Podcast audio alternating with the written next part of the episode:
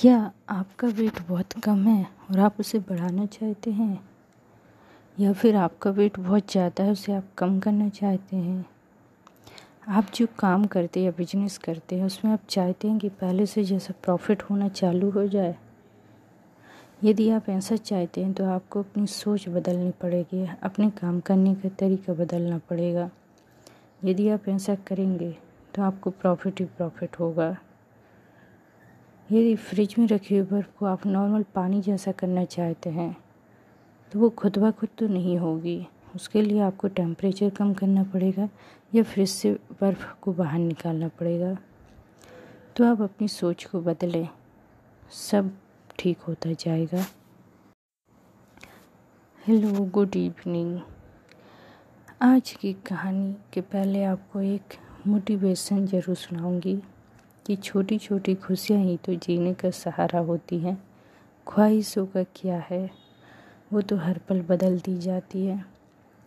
तो आज की कहानी है कुछ पास आउट स्टूडेंटों की, जो वापस अपने कॉलेज जाते हैं एल्यूमिनी मीट में। वहाँ सबसे मिलते हैं, फिर बाद में अपने फेवरेट टीचर के साथ उनके घर पर जाते हैं, जहाँ पर वो अपनी टेंशन की बातें बताते हैं कि मेरी लाइफ में ये चल रहा है, अभी ये नहीं है। तो इसकी लाइफ में ये अच्छा चल रहा है। ये सब सुनने के बाद टीचर कहता है कि मैं तुम लोग को तुम्हारी पसंद की चाय बनाता हूँ। तब तक तुम लोग आपस में बात करो।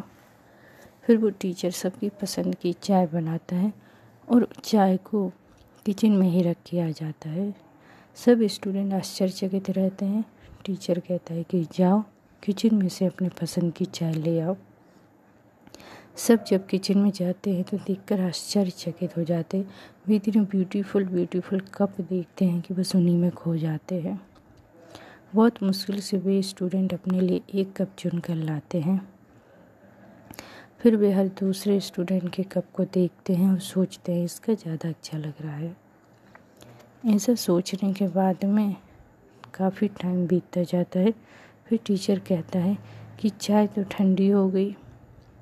तब स्टूडेंट कहते हैं कि हाँ हम लोग का ध्यान तो बस कप देखने में लगा था। तभी टीचर कहता है कि ऐसा ध्यान दोगे तो कभी कुछ में खुशियाँ नहीं पा पाओगे। वो खुशियाँ चाहिए तो जो मिला है उसी में खुश रहना सीखो, क्योंकि ख्वाहिशें तो बदलती रहती हैं।